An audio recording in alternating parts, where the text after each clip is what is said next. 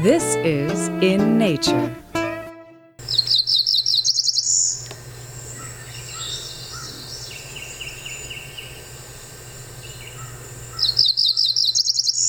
The cerulean warbler is a small songbird of the warbler family, only about 4.3 inches.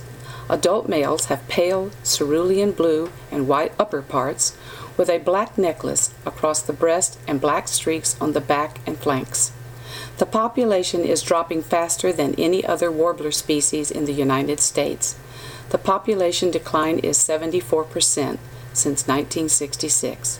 It winters in South America and migrates north in the summer.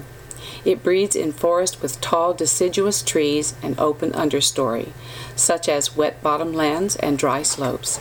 They can be found in Indiana.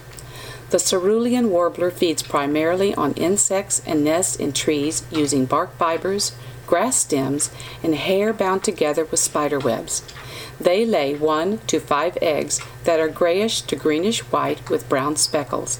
Their call is buzzy notes ending in a higher pitched trill.